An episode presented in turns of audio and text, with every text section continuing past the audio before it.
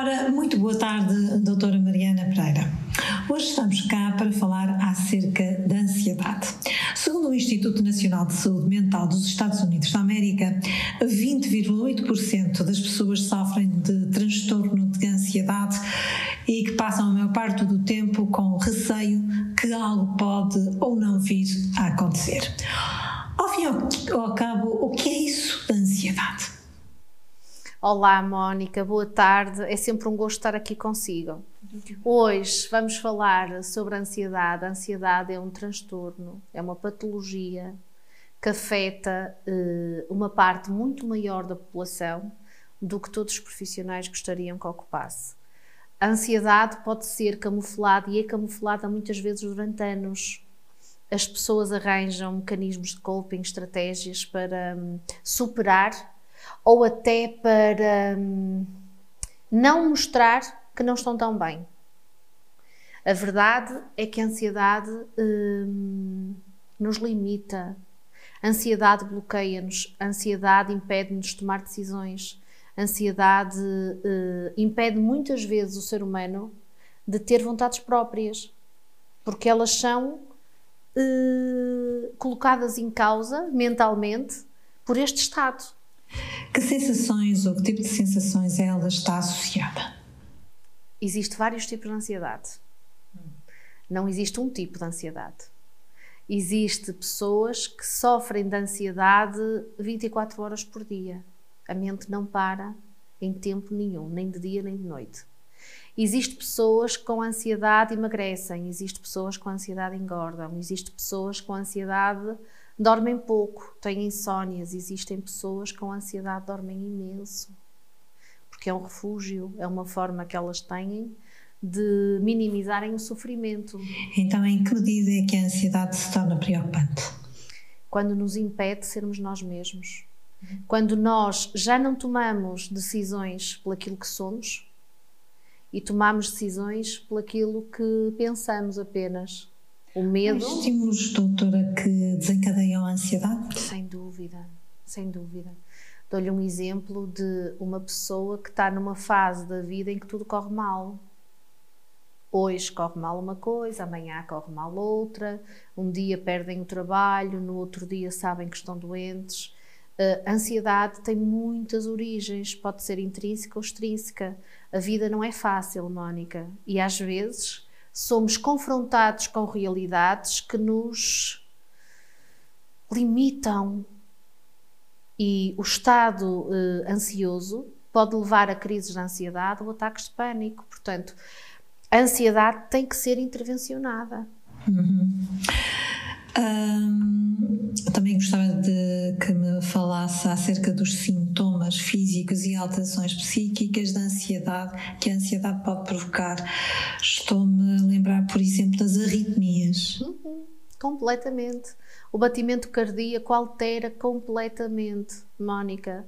Existe muitos profissionais que trabalham de mãos dadas cardiologistas, com psicólogos, o médico de família, a tal intervenção multidisciplinar que eu, eu considero o ideal mesmo, o melhor. Porque há pessoas que vão a um cardiologista porque estão com um problema ou sentem-se mal uh, com uma arritmia, mas o que provoca aquela arritmia são os estados ansiosos. Outras vezes o contrário. Nós temos pacientes que chegam ao consultório e dizem: Doutora Mariana, eu ando muito, muito ansioso, eu sinto-me mal o batimento cardíaco está sempre alterado, eu hum, estou inquieto, estou instável, transpiro, não consigo dormir, uh, não consigo concentrar-me, portanto, e na verdade o que eles têm é um problema cardíaco. Um, o paciente não sabe avaliar, o paciente não tem conhecimento para decifrar, ele sabe o que sente, ele sabe dizer, eu sinto-me assim, assim, assim. Um, Dou-lhe um exemplo muito claro que ainda tive semana passada: um paciente que deu entrada no hospital achava que estava a ter um AVC. E o que é que ele estava a ter? Uma crise de ansiedade gravíssima. Portanto, Claro que estes pacientes têm que ser intervencionados com equipas multidisciplinares, porque a parte farmacológica é muito importante e depois a psicoterapia é indispensável. Claro que sim. Estava-me a lembrar também das tonturas, da falta de ar, da boca seca, sim. de reações cognitivas, dificuldade de concentração. Da atenção, os bloqueios, a memória. Uhum. Há pessoas que em estado ansioso perdem mesmo grande parte da memória, sentem-se perdidos sentem a visão turba. Existem muitos sintomas e há pacientes que não têm que ter estes sintomas todos.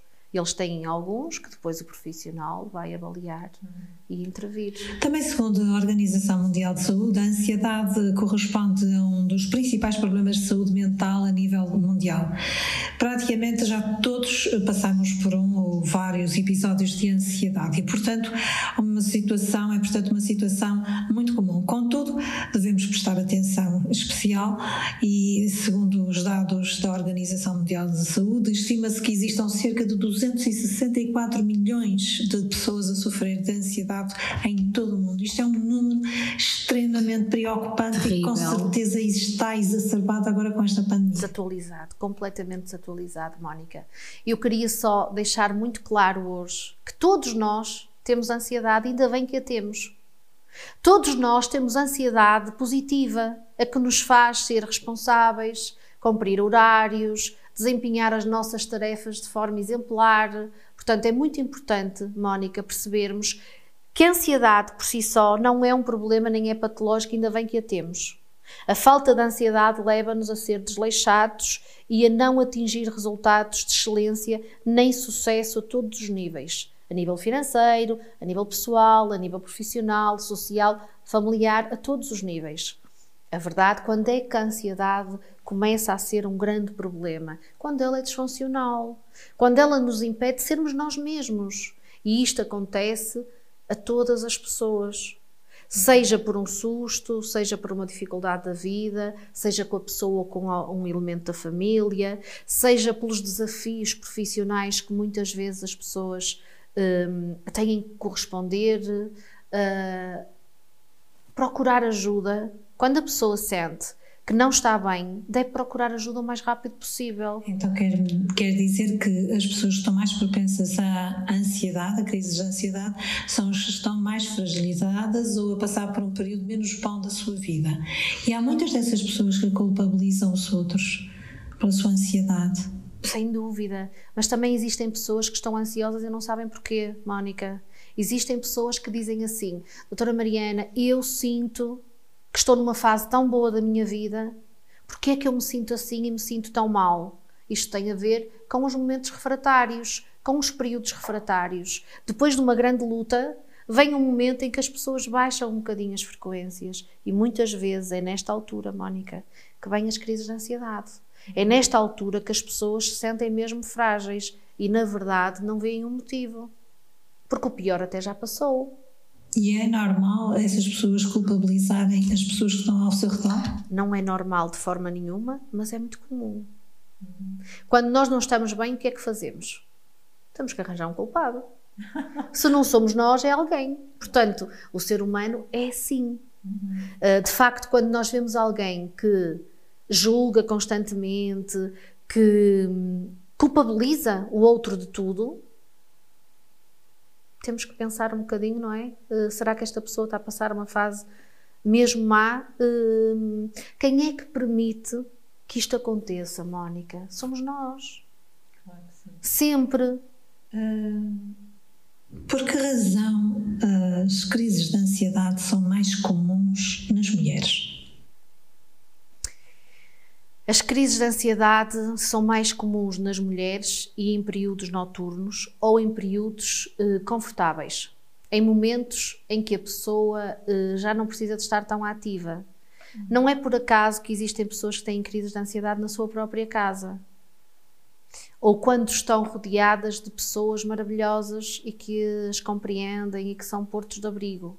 Uh, é comum e os estudos apontam-nos que maioritariamente uh, ocorrem em mulheres, não desfazendo que ocorrem também em, uh, em homens. Mas não está por trás de, disso um, os tais uh, termos hormonais ou estarmos mais sujeitas às alterações hormonais? Não há uh, relevância nesse, nesses fatores. Existe sim, é uma relevância enorme da mulher ser multifacetada. O nosso cérebro não funciona da mesma forma. E aqui não estamos a ser generalistas, nem feministas, nem nada que se pareça. Uh, o cérebro da mulher funciona de, de, maneira diferente ao cérebro do homem. O homem faz uma tarefa e termina. Aquela velha história de que o homem não faz duas coisas ao mesmo tempo, isto é um mito absoluto, porque o homem consegue beijar e abraçar, portanto, uh, faz várias coisas ao mesmo tempo. A verdade é que a mulher é multifacetada. A mulher está uh, a pensar no jantar e nos filhos e no trabalho que vai fazer amanhã e na reunião importante, e isto de forma uh, multifacetada, quase que ao mesmo tempo, que nós não temos dois pensamentos ao mesmo tempo. A verdade é que o homem, pela própria natureza, separa. Se está a trabalhar, está a trabalhar, se está a amar, está a amar, se está a cozinhar, está a cozinhar e faz na mesma tudo o que tem a fazer, mas de uma forma mais organizada. As mulheres, por vezes, não conseguem fazer isto. E não conseguem porquê? que não estão treinadas nem trabalhadas para isto, porque senão também conseguimos, claramente. Por vezes confundimos os conceitos de ansiedade, medo e stress, mas eles não são sinónimos. O que os distingue? De todo que não são sinónimos. Nós podemos estar estressados e não estarmos ansiosos. Nós podemos estar com medo e não estarmos estressados. Portanto, um, ansiedade não é uma emoção, enquanto o medo é uma emoção primária. Portanto, o stress é um estado. São coisas muito diferentes, não são sinónimos de todo. A ansiedade pode ocorrer em qualquer momento de, do dia uhum. e ser sentido em diferentes graus. Certo? Como se faz o diagnóstico da ansiedade e que tratamentos são mais adequados a cada caso? Existem estratégias para saber gerir a ansiedade? Uh, a ansiedade não tem hora, não tem local, nem tem idade para acontecer. Os estados ansiosos, as crises de ansiedade podem ocorrer em diversos contextos. A verdade é que os pacientes têm muitas vezes crises de ansiedade noturnas, que vão entre as 3 da manhã e as 5, e isto não é exato, não é? Mas uh, é comum que o paciente ansioso acorde mesmo com uma crise de ansiedade. E isto representa que este paciente precisa claramente uh, de acompanhamento. Uh, as crises de ansiedade podem ocorrer uh, de forma infinita, Mónica. A crise de ansiedade é crónica? Ou a ansiedade é crónica? Pode a ansiedade ser? pode tornar-se uma patologia crónica se não for intervencionada, sem dúvida nenhuma. E que intervenções na clínica doutora Mariana Pereira existem para superar, ultrapassar estes momentos que devem ser de grande sofrimento? Mesmo, Mónica, são mesmo. Nós temos uma equipa multidisciplinar, seja o médico clínica geral, o hipnoterapeuta, o psicólogo, o psiquiatra, portanto, eh, que vai dar resposta a cada caso. Nem todos os casos precisam de, desta equipa multidisciplinar. Muitas vezes a psicoterapia por si só é suficiente. Cada caso tem que ser avaliado e, hum, e desenhada a melhor intervenção. Doutora, foi um prazer estar consigo. Até já. O prazer é todo meu. Até já.